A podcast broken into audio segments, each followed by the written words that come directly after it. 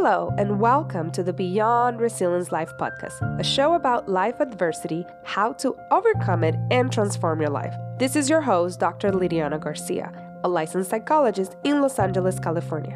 And even though my hope is to deliver information that can be helpful for you to overcome adversity and transform your life, it is not meant to be a substitute from being diagnosed and treated by a licensed mental health, medical, and related professional. Hi, everyone, and welcome to another great episode. Today, I have the honor and privilege to interview Cindy Luquin. Is that how you mm-hmm. pronounce your last Luquin. name? Luquin. Let me just say it in Spanish, mm-hmm. Luquin. yes. and she's an expert in fertility and womb and anything about women's health, I would say, like in general. So I'm so happy to hear. And today we're going to talk about fertility and how to enhance it and to build resiliency into it. So, mm-hmm. welcome. No, thank you. I'm so honored to be here. I'm excited. I know it's been a while. We've been wanting to connect, so I'm excited this is finally coming to reality. yes, I'm so excited and thank you for your availability to be with us. So, let's start with this. So, can you tell us a little bit about you, your work, what brings you joy? Oh, okay. Mm. That's actually, that's a good one. It's the mm. first time I've ever heard that. Yeah. made me yeah. think already. Okay, so I first got started with my own experience. So, in case anybody's new that doesn't already follow me, I had been taking the pill for six years. And after that, around I'd say year four, I started feeling pain. I was a college student, I didn't have insurance, so I just went to La Clinica, right? The, the health clinic student center. Was given pain medications. Well, after that, I graduated, got into my career, which was at the time translating and interpreting more in the healthcare setting and then I moved transition into public education. Then I was able to go to the doctor, feeling pain, was now missing work for like two weeks at a time, and finally got some tests done. Luckily, got an X-ray and um, an ultrasound. That's when they discovered that I had a grapefruit cyst on my right ovary in a smaller one on my left ovary. And when I finally got the diagnosis, I asked them, like, oh, you know, I've been taking the pill for like six years. Do you think that contribute? And they said, well, there's always a risk, there's always a possibility. And that's the first time I had ever heard that the pill could, in some way, like alter that part of my body or have some effect in that way, because nobody ever explains those things to you. Anyway, fast forward, I had a, a surgery. It's a bilateral oophorectomy just basically they removed the ovary because the cyst was just too big. It had consumed the ovary. Our ovaries are only the size of like almonds, really. So imagine a grapefruit next to an almond. Like there's no way, right? Wow. So, um, yes. Yeah. So I had it removed. And after that, I luckily for me, my case, my cycles returned. They didn't skip a beat, so that was good. And then I went post surgery, and they were like, "Okay, well, you're healing well. You can go back on the pill." Oh my God, seriously? yeah. I was like, wait, isn't that what brought me here in the first place? Why are you telling yeah. me this? They're like, no, no, it can help shrink any new potential cysts that can grow on your existing ovary. And I said, no, like I literally lost an organ and you're telling me to go back on the medication that like caused this. Right. And they were like, no, it's going to be fine. So then at that point, I just realized like I'm going to have to find something for myself and that kind of led me down the road that I'm on now. I am a fertility awareness educator. I started looking at the books. I really dedicated myself. I had a conversation with my husband like, hey, we're not planning to conceive, but I really cannot just, I cannot take medication anymore. Like, look what happened, you know? So that was an interesting conversation. And he was like, okay. And I said, no, this is science. Like, I'm going to learn this. You know, our bodies know what they're doing yeah and then i i just i became so fascinated and i felt so liberated learning this information about my body that i wanted to start teaching other people especially in our latinx community. Mm, so so important. Our journeys right? They always mm-hmm. kind of mm-hmm. guide us. So i'm glad that you were able to find some answers and you're in this yeah yeah. So now i you know this is really my i feel like this is my purpose. I look back and i'm like I was so disconnected from that part of myself. And I think a lot of people are. And had this not happened, I mean, obviously it's not the ideal, but had this not happened, I would not have woken up to like, oh no, this is this is real. Like this is connecting with that part of yourself. And then that kind of led me into other things of like now I teach about reproductive justice, I advocate for that and I'm activist in that. My graduate program it was latin american studies but my research is heavily on reproductive justice and like looking reimagining sex ed because i think the mm-hmm. message is always especially for like women of color it's abstinence and if you choose anything other than the pill you're seen as being irresponsible. And i feel like that's such a harmful narrative that we've carried for so many generations. So i'm trying to figure out different ways to change yeah. that direction you know yeah, I was told the message of the pill, but that imaginative pill that you put within your knees and you just leave it there. Mm. Yeah, lo pones entre las piernas y ahí se queda. Right, yeah. right. Yeah, yeah. So, yeah. don't open your legs. Uh, yeah, message. exactly. The abstinence is like the only way, but that's one thing that I'm finding in this field. And it's still such an old school way, like even within fertility awareness, it's like the A word, right? Abstinence. And people that tell you that they're abstinent that are with a partner obviously having sex they're lying. They're lying because i lied. You mm-hmm, know? Mm-hmm. and just figuring out and that's fine. That's okay. Like you want to have sex with this person and that's okay. Like that's natural and hopefully it's healthy. But let's figure out a different way than not just tell you well don't have sex during this this time. Like no let's figure out other ways you know? For those of you that might be like what about the joy part? So let me just bring it back in terms of what brings you joy. Mm, you know, I love being in nature. Yeah, nature has always been a big part of my life. I've been finding myself reaching more and, and secluding myself more in nature. I love being with plants. It's interesting because we have a hummingbird that just nested on our balcony and oh i'm like god. oh my god that's so beautiful you know yeah. so things like that really bring me joy speaking with people that are really wanting to bring change in this world like positive change building healthier relationships with my family just really taking the time to connect because i think we all come from obviously i mean you're a specialist in this you're an expert it's we come from a lot of traumas and like just learning new ways of like i don't want to operate the same way we have before how can we like move away from all this toxic behavior what else i love pizza oh my god the other day i was like craving it so badly yes you yes. know th- things like that I, I love going and having tea with some friends like that's I love that type of stuff. Yeah. Thank you for sharing. Mm-hmm. So, what are some of the most common problems people that your service have in terms of fertility? Mm, I've seen a lot of parents actually. So, a lot of moms, they already have a child, a young child, and they don't want to go back on the pill or any type of hormonal contraceptive. So, they're struggling and finding many obstacles to get this information. And practically apply it to like their real life you know um, it's nice for Uh, what I've seen in this space, it's nice to say, like, oh, you know, just take your temperature, set your alarm at the same time every day, live in sync with your cycle. Like, that's all really great. I love that, you know, don't get me wrong, like, feminists all the way, let's do that.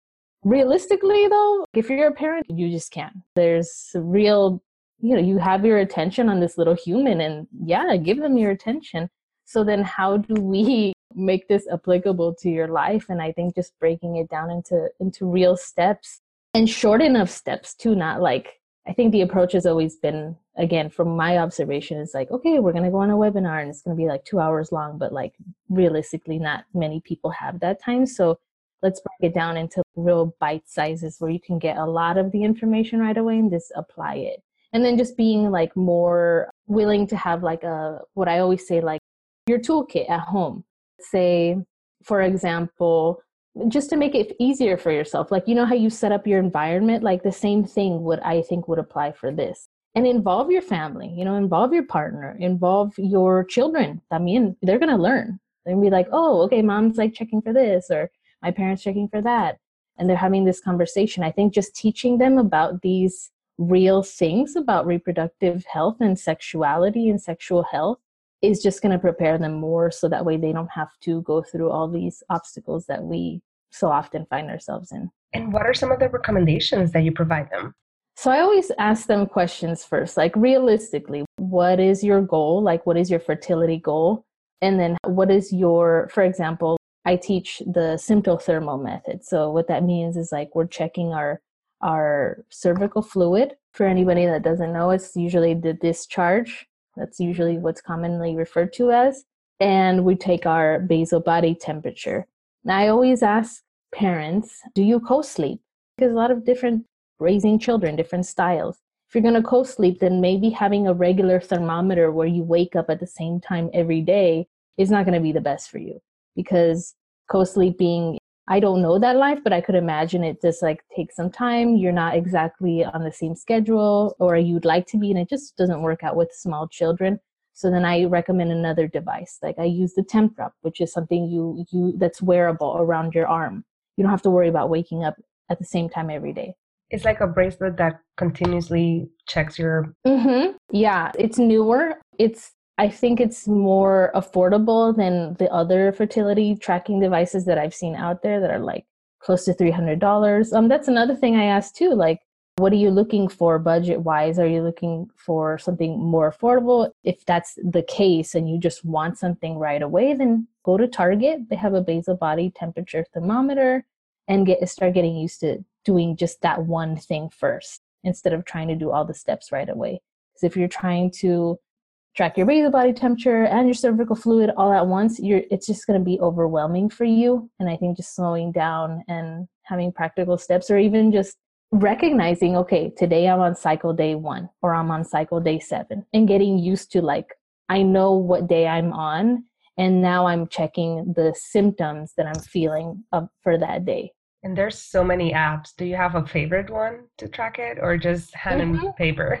yeah, well, I mean, that I too. Mean, like, what does the person prefer? Are they going to be more, are they going to maintain or be consistent with paper charting or are they going to be more consistent with the convenience of having an app? And if they have an app, then I always recommend the Kindara app because that one you can enter in manually. Now, when we get into period apps, I always tell people to proceed with caution because a lot of the period apps are basically like a digital rhythm method. You know, it's it's just assuming that everybody has 28 day cycles and with those 28 days, it's also the assumption that you ovulate on day 14. And depending on what your fertility goal is, that could really mess up a lot of people. And it has, you know. Yes. I know some people. Yeah. you yeah. know? They're like, wait, I'm in like in day eight. Yeah. Yeah. So with those, I always say like proceed with caution because any app that's only asking you to enter when you're menstruating and nothing else, it's not really giving you an accurate reading or results that you would want. Okay. And the app you mentioned is the Kindara? Mm-hmm. K I, like that? Yeah. K I N D A R A. Okay. Cool. Mm-hmm. And what about for the ones that are trying to conceive? I mean, I know any extra recommendations as well? Yeah, so if you're trying to conceive, I definitely recommend, I always say drink more water because it's so simple, but like think about the cervical fluid is mostly made of water. And if you're trying to conceive, you want a lot more of that, right? When it's that fertile time, because that's actually what sperm survive in. That's where they travel. That's like their little transporting mechanism to get to the egg and to fertilize. So I always get that. I also recommend trying to eat in a healthier way. I don't like to use terms like clean and all of that, you know, but people like that's where, we, where we're at now. I'm just trying to eat better, you know, recognizing when things that don't feel good in your body, for example, um, definitely eat more uh, nutrient dense foods. Um, you're going to want to eat a lot more things that have folate, minerals, vitamins. And by any means, I'm not a nutritionist, but I'm just saying, like, these are the building blocks to have a healthy pregnancy. You want folate because folate is really what you need to sustain a pregnancy. You want a lot of those types of vitamins because you want you want to have uh, enough progesterone because that's going to sustain your pregnancy. That's going to prevent be a preventative measure at least to to miscarry or, or uh, pregnancy loss. So those things I think can be to help you at least on the right path to approaching pregnancy differently than our abuelitas and our moms did because you know they didn't think about it. None of us i can say were planned. At least i was not. And my siblings weren't either. So we live in different times and i think we can approach and i have seen that a lot of us in this generation are approaching pregnancy more consciously you know yeah, and this whole fertility journey for many, because I we were just talking right before I hit recording about how I know so many women in my circle mm-hmm. that have issues with concealing. Mm-hmm. And I remember when, you know, when I was in this journey back in the days, I never heard of that. Like I never heard when I was a teenage teenager, I never heard of anyone struggling with that. And I mean, mm-hmm. nobody likes to talk about that, so that's another right of it. But in general, it was not even considered as a something normal or common. Mm-hmm. Within my friends, I've seen many that have had troubles, and then they go in the fertility business. Ooh, mm-hmm. yeah, fertility very, treatments. That's another whole other expensive. Yeah, it is. It's a whole other world. Like you're learning things that you've never learned. You're putting your body through so much stress emotionally, financially, physically, not only yourself, but with your partner. It's a whole different dynamic, different world. And having somebody that can guide you is definitely important. Important. And thank you for sharing those little nuggets that I feel like they're not necessarily places that you can find, like simple things like water, mm-hmm. the whole folate and progesterone, and you know how to prevent also miscarriages. Because a lot of again the industry is like in the general and doctors they just don't see you until you're at least eight weeks in general mm-hmm. and then you know they don't start kind of anything until you know after you're past and within yeah. those two months it's when a lot of the miscarriages happen mm-hmm. yeah yeah it's very true and there there's nothing like you just go i remember because in puerto rico is different over there they rely more on the blood test to kind of make sure that you're pregnant mm-hmm. first time i was pregnant I, I was here and i at that time i had kaiser and i'm like okay i did like the home test and then i went mm-hmm. to kaiser and then they did another like an urine test and i'm like that's it no blood test and yeah will see you until week eight and i'm like what does it you know what can i do in and it's so confusing and i feel mm. like oh, in Puerto Rico, is it like as soon as you find out you're pregnant, they put you on a plan? Or is it it's more is it eight weeks away like here? it's still nowadays it's still eight weeks okay. when they do the blood test. They don't rely on an urine test. So i was oh, always okay. don't rely on an urine test because that's not reliable. Mm. blood test is the one that will check your levels levels but you probably know that will let you know the hormone that makes you know mm-hmm. you you're pregnant. Mm-hmm. and after that like i don't you know because i was never pregnant there but as far as i know now i hear my friends that are pregnant there that they still are being seen week six, week eight. Okay. Yeah. So because they're adapted, you know, they're U.S. Mm-hmm. Yeah, they mm-hmm. adapted a lot of things, but but I don't know how it was before with my abuela because she had. Yeah. you know. Yeah. Same here. I know. Maybe these are conversations we can ask them. You know. Yeah. For a mama or someone that is looking to conceive that is in that journey, and is struggling and there's so many different conflicting messages. That's the other part that is so mm-hmm. hard. Like they go to this doctor and they recommend something they go to this other one. What do you in general recommend to manage their emotions and what's going on i think it always comes down to like in our community speaking latinx right we have always believed that the doctors is the ultimate authority and we don't question them right and i'm not saying that we need to be aggressive when we question them but like having you know genuine questions and tuning into what feels safe for you. Like i think this is where we get into this dynamic of how like white supremacy plays out in the medical field and it's set up that way where we we place all the authority on the doctors and we don't question but then at the same time there's not this relationship that's built on like consent and i think that totally needs to just exist in the medical field because it hasn't for so long. And we see what happened in Puerto Rico, like the women were were experiments for the pill and sterilization. You know, we don't talk about those things. Here in LA, that happened to Mexican American immigrants too, you know? And I think just for anybody that's looking for a team that can help support them on their fertility journey is paying attention to the signs of like what is a healthy relationship between you and these medical providers because ultimately it's like it's your health it's your body it's your life. And seeing if the person is willing to be flexible and working with you i think is a really big sign of like okay this is a healthy space that i can move into. And if they don't and they just try to like overpower you and not hear you then maybe that's a sign that you should go somewhere else and that it's so hard because a lot of the specialists mm-hmm. are uh, you know can have mm-hmm. a little bit of that flavor mm-hmm. yeah yeah and that's totally understandable you know like it's just hard enough in general, especially if you have like a certain network like Kaiser, like all of us do. It's just it's so limited, you know. Yeah, and also then these other ones that you might find, and they're usually out of network and then mm-hmm. very expensive and all mm-hmm. these kind of things. Yeah. Yeah.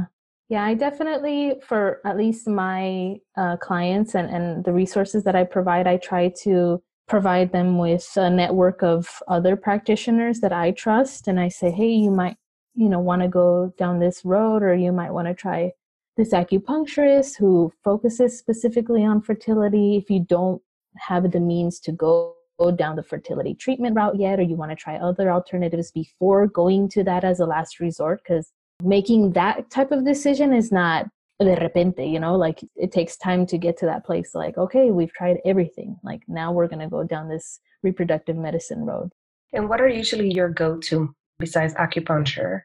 Um, I'll do acupuncture. Uh, Mayan abdominal massage is good too. Going with somebody who knows and has practiced that for a really long time. It's Mayan abdominal massage is really good, especially if somebody has not experienced a cycle. So I see a lot of people that have like PCOS, you know, things like that, just like really long cycles where they don't have menstruation for long periods of time. And for me, what I think when I see that or when I hear those things, I think, okay, we need to get circulation to that area mm. because there's not if you're not bleeding, that means that your uterus is not contracting. We a lot of times we think like contractions only happen when we're giving birth, but we've experienced mini contractions all our lives when we're menstruating. It's just at a smaller degree. So for me, it's like eh, there's not circulation going on there. So getting some blood flowing and circulation and warmth to that area could be really helpful. Also, vaginal steaming has become more like mainstream now. And that's a traditional practice that has been done all over the world at different periods of time by different communities. So looking into that too. I wouldn't recommend doing it yourself because a lot of people can burn, burn themselves, you know, or like not know the right herb combination for what you might be specifically dealing with.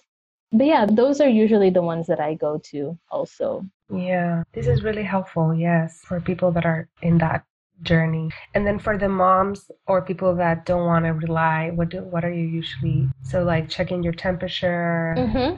yeah so i always go back to that because just having the knowledge of what's known as body literacy really just understanding what your fertility signs are and what they mean can really give you so much information and that's your own personal data. Like if later on you say, okay, I've been doing this, right? And I've been tracking, I've been seeing a pattern, and I'm not seeing sustained uh, hormone levels, or, or, you know, I'm not bleeding, I'm not having a normal cycle.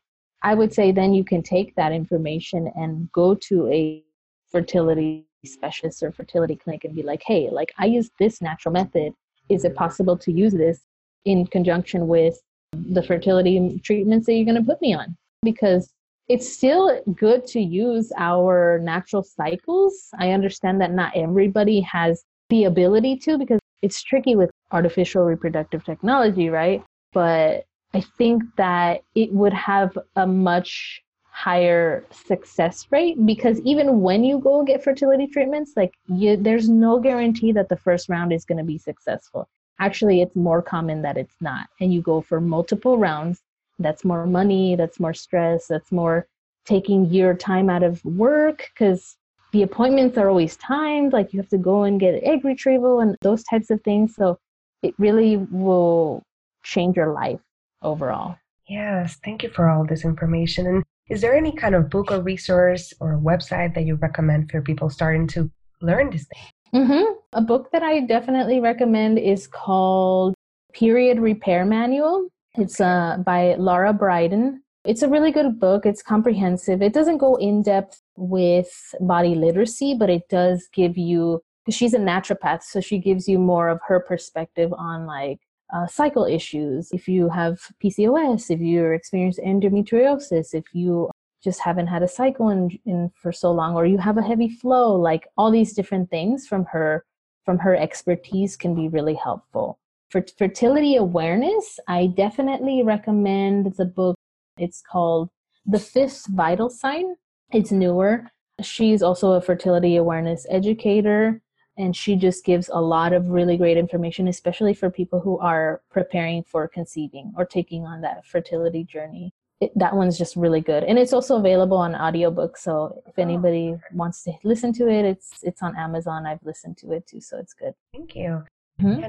There's this buzz around or maybe it's because i follow a lot of alternative and holistic practitioners in my mm-hmm. instagram sometimes i feel like that's what everybody's seeing but not necessarily but about the seed cycling so okay yeah so my thing is like seed cycling sounds really cool right mm-hmm. right yeah I always ask questions to people that I work with. It's like, okay, have you tried these seeds before? Do you even like the taste? First of all, if you don't like the taste, now you're to have, uh, do you even have the budget to buy these seeds? Because a lot of these seeds are expensive too. Like, even though you buy them in bulk, like, it's expensive. And are you going to be consistent with actually using them when you're supposed to? Because if you're not, then you're just to be at home with a bunch of seeds that you're never to use, you know? And so, like, just those realistic factors to ask yourself, I always say, like, just be real with yourself. Like, is that something? And I don't always recommend it to people either because that's making the assumption that everybody needs that. Right, right. And not necessarily because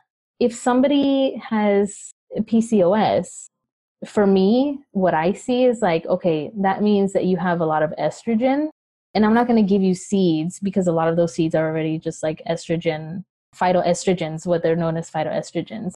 So you're putting estrogen on, on top of estrogen. It's not going to serve you. It's not going to help you get closer to your goal, actually. And then there's this whole illnesses and disease that they're resulting as a as an over or having extra estrogen. They're even mm-hmm. saying a lot of the breast cancers and mm-hmm. and having like a difficulty losing the weight in your belly, like having you know all those yeah. things could be sign yeah. of estrogen prop. Yeah, mm-hmm. yeah, and I have a lot of not a lot, but I've had a couple of friends who are uh, cancer survivors, breast cancer survivors, and they've said like, yeah, when when I went through my treatment, I was put on a lot more like plant based diet because a lot of the foods have hormones in them, and you know, dairy has a lot of estrogen, and that can mimic and do a lot of different things to your hormones. So definitely the science is there to back it up. It's not just like that's why I always say like don't take that information with a grain of salt and but apply it to your like real life. You know, seed cycling may be cool, but I know that I'm not going to be consistent with it every day. So, yeah, I love how you're very into practicality and how to apply it for the person. I'm very much into questioning a lot of these things as well. yes. So, yeah. Yeah. And how can people find you and learn more about you? So they can find me on Instagram. That's where I'm most active. It's Howl at the Womb. It's W O no, sorry, H O W L A T H E W O M B. And then my website is howlatthewomb.com. Um, it's all linked together, so you can find me there. And um, how did you come up with that name? Just curious so this one might be a little bit more on the spirituality side. Ooh, I, yeah. I dream a lot. Came to find out later in life that not everybody remembers their dreams or has right. like such intense, vivid dreams. So that whole name kind of came to me in a series of dreams where I saw my family members who had passed away, and, and I was just like, oh, it's interesting. So, long story short, yeah, it just kind of came, I guess, intuitively, you know, wow. and, and I just. I went with it and I said, okay, like I don't even know what this is gonna be. Let's just do it. yes. you know? Yes. No, it yeah. When I first saw it, the first piece I felt was more like that spirituality and indigenous aspect. Mm-hmm. And very empowering in a way. So yeah, yeah. And over there, you offer information not only about fertility, but anything about yeah so uh, yeah so my whole mission is really to break the taboo around sexual and reproductive health and I want to elevate women of color through that work. It's all founded in reproductive justice, sustainability, wellness, all of that. And I'm working on creating online courses so people can get this information too, so they don't have to keep scouring through Google and try to make sense of piecing all of these things together because that's what I'm finding a lot of people have said and they feel defeated and then they don't do it. Thank you for your work. And do you have anything coming up soon? Any program or service that you want to I do. Yeah. So I always recommend just signing up to the my email list because that's where they're going to get the first announcement. So I'm working on an online course right now. hopefully I'll get to launch it within a month or two. And yeah, just stay tuned for that. That's really in the direction I'm moving towards. And and I'll have local workshops. So I'm in LA and I'm working on that for probably the summer. And when this episode comes out, as you're my listeners, are you listening? Probably the course is already out. So definitely look into it. Mm-hmm. Yes, and congrats for that. Thank you. Well, thank you for joining us and for all this great information. I know I went a little bit in side notes, but I'm very into all of this too. So mm-hmm. thank you for that. And no, thank you. This was great. Okay, great. So thank you everybody for listening, and we'll see. I mean, you guys will hear me next week. Take care. Thank you so much for listening to the Beyond Resilience Life podcast. I'm so happy to have you here. If you like this episode, please make sure to review it and comment on it and share it with your friends and family. Until next time.